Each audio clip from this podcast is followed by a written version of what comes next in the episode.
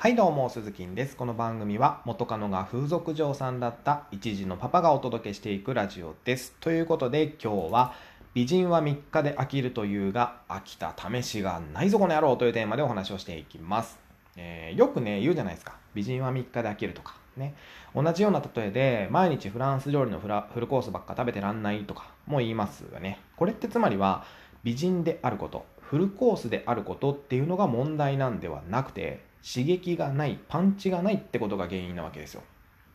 で毎日刺激的な美人なら飽きないですしそもそも女性に対して飽きるっていやどんだけ失礼な話やねんって思うんですけども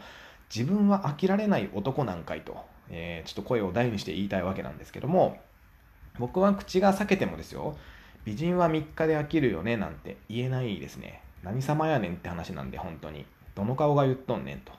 思われますからね。はい、で話がそれましたけどもあの刺激的な美人っていうのは本当に飽きないんですよ。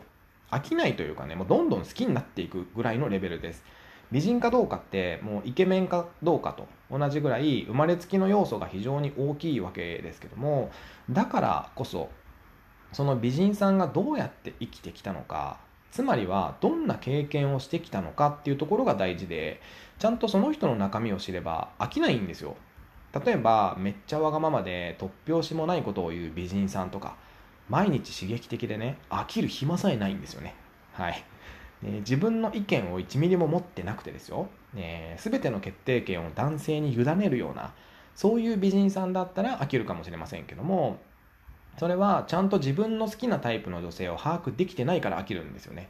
いろんな女性と接して自分が本当に好きなタイプの女性っていうのをちゃんと自分の中で把握できていれば飽きるような女性とはお付き合いしないはずですから。つまりは男性側に問題があるってことですね。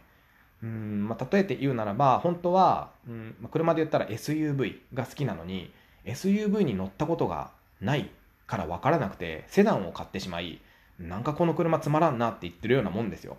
まあ、知らないことって罪なんですよね。人を傷つける可能性があるわけですからそうやってね。あの